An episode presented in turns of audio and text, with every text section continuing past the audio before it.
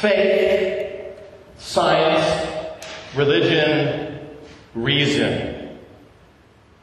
There is a rumor on the streets of our society that those words do not belong together.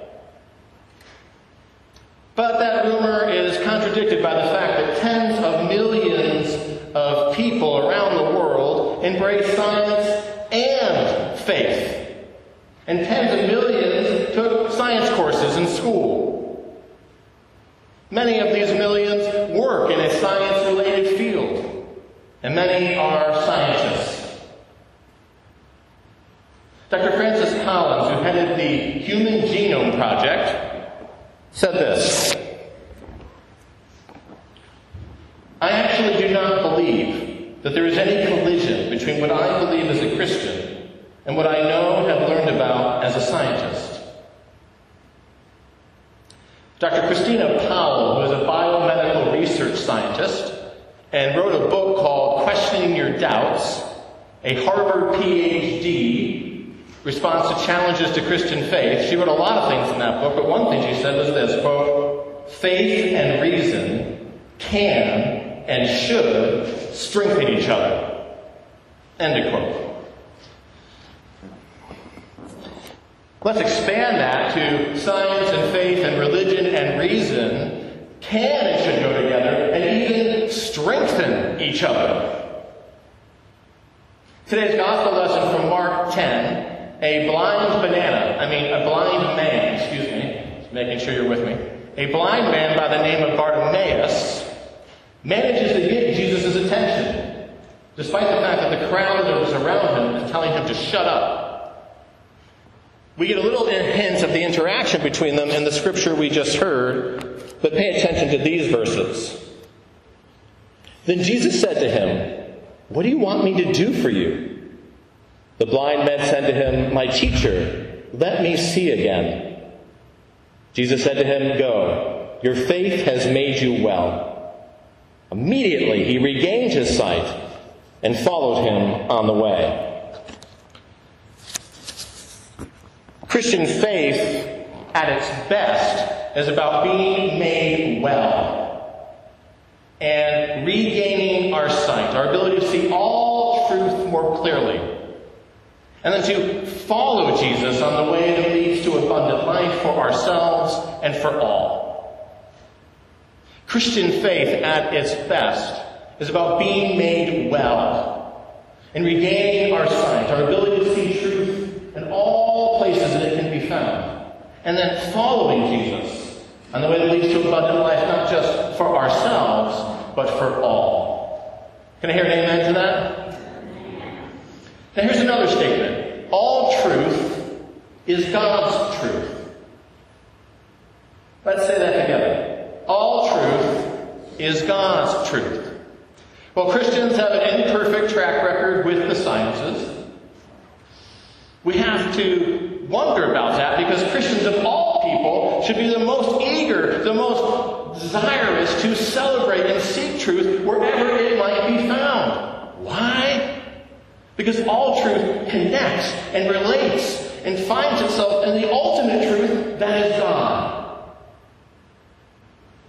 This idea has been taught and understood for many centuries, but we find it particularly in the medieval philosopher and theologian St. Thomas Aquinas. Raise your hand if you've heard of Aquinas. I see lots of hands. And so, this particular way of approaching truth or understanding the universe, that all truth, wherever it's found, relates and connects to the ultimate truth of God, can be referred to in a shorthand way simply by using the Latin word for truth which is veritas. Dr. John Polkinghorne, a theoretical physicist and an Anglican. A lot of good books. If you're really into this, you want to get in deep. But Dr. Polkinghorne says this. Quote, if we are seeking to serve the God of truth, then we should really welcome truth from whatever source it comes. We shouldn't fear the truth. Some of it will be from science, but by no means all of it. End of quote. As you and I seek to be people of faith and science, we have to beware of two fundamental obstacles. Two obstacles to being a person of faith and science. You might think of them as spiritual and intellectual cataracts. Cataracts, they, they can blind you from seeing all the possibilities of faith and science and religion and reason, really all many of the possibilities of life. Just silently in your mind, think to yourself, what might those two Just, just think about it. Two fundamental obstacles to being people of faith and people of science. Hmm. Well, before the big reveal, a little humor. We're going to start with a philosophy joke because many of the questions about faith and science are also, or primarily, actually philosophical questions. And oh, we cause ourselves so much problems. We cause ourselves so many headaches in these discussions, in these debates, whether we're atheist or theist, scientist or theologian, or a regular person, when we fail to recognize the philosophical dimension of so much of this. Oh. Read Alvin Plantinga, philosopher, talks a lot about this topic. Okay, now for the actual joke. So, Rene Descartes was the philosopher who coined the famous phrase, Cognito ergo sum. I think, therefore I am. So the philosopher walks into a bar. He goes up. The barkeep says, Rene, would you like a beer? The philosopher ponders a moment and says, I think not, and disappears. Philosophy joke? Yeah, okay. A neutron walks into a bar, goes up to the barkeep, and asks how much a beer is. And the barkeep says, for you, no charge. That's a little joke. I was going to tell you a chemistry joke, but I knew I wouldn't get any reaction. Okay, let's go move back to the obstacles. So number one, the obstacle of scientism. The obstacle of scientism. Let's say that together. The obstacle of scientism.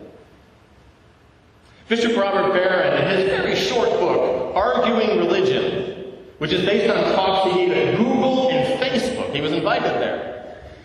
And actually, you can watch those talks on YouTube. But in his little book, he gives this definition to scientism. Scientism, the reduction of all knowledge to the scientific form of knowledge. The reduction of all knowledge to the scientific form of knowledge. Scientism is really actually most people who hold to the position of scientism are actually not scientists themselves. They just know enough information to say, oh, I just believe in science, and that explains everything. It's the only thing they can explain. That's scientism. Dr. Eric Priest, who is a mathematician, writes a bunch of things in a book called Reason and Wonder Why Faith and Science Need Each Other. He makes these comments. Quote, Scientism suggests that science produces the only reliable knowledge. That is clearly false, since the questions that are most important to us as human beings are usually outside science, such as, am I in love? Is that work of art beautiful? And what is my purpose in life? The idea here is to recognize that some questions are scientific, often the how questions, and some are non-scientific, often the why questions. And the answers to both can be valuable. End of quote.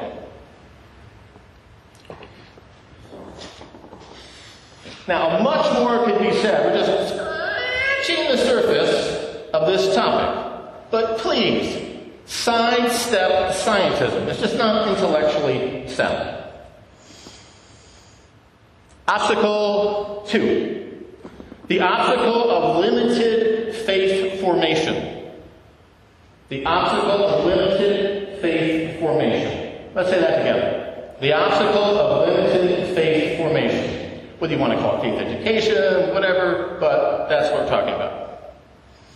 Don't just feel your faith, think your faith. Don't just feel your faith, think your faith. So many people attempt to apply what they learned about God and faith in Sunday school as a kid to the complex challenges of living life as an adult. I don't know why, but they're surprised, and that often does not work out. Now, it's not necessarily what you learned in Sunday school what they learned in Sunday school was bad.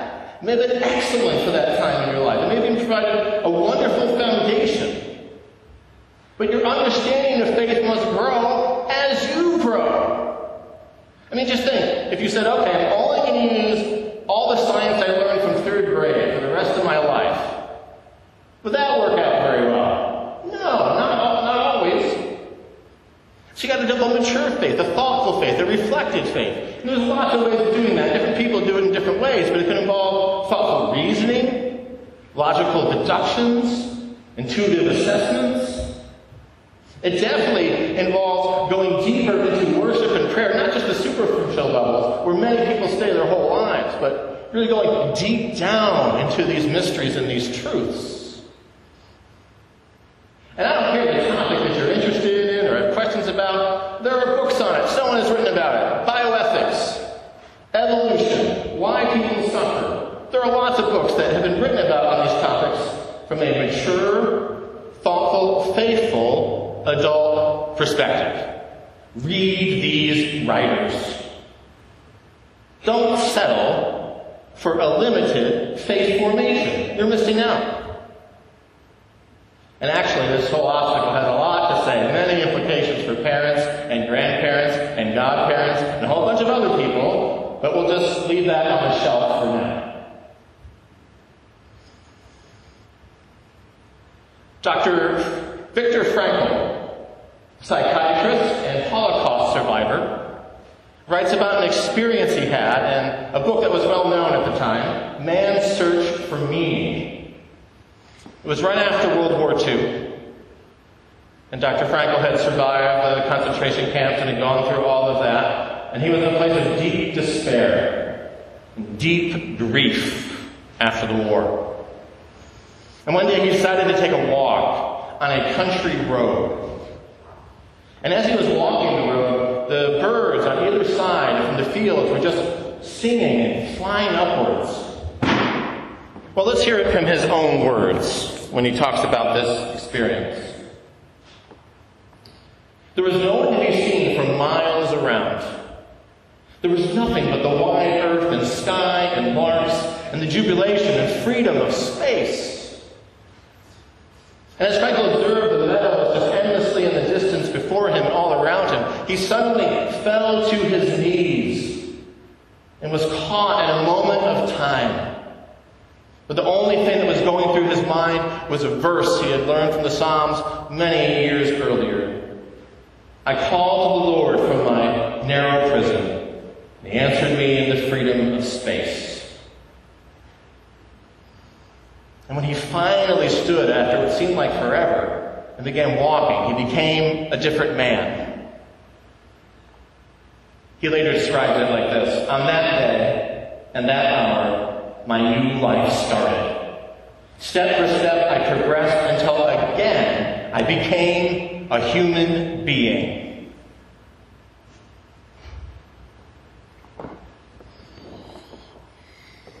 So, have you heard that rumor out there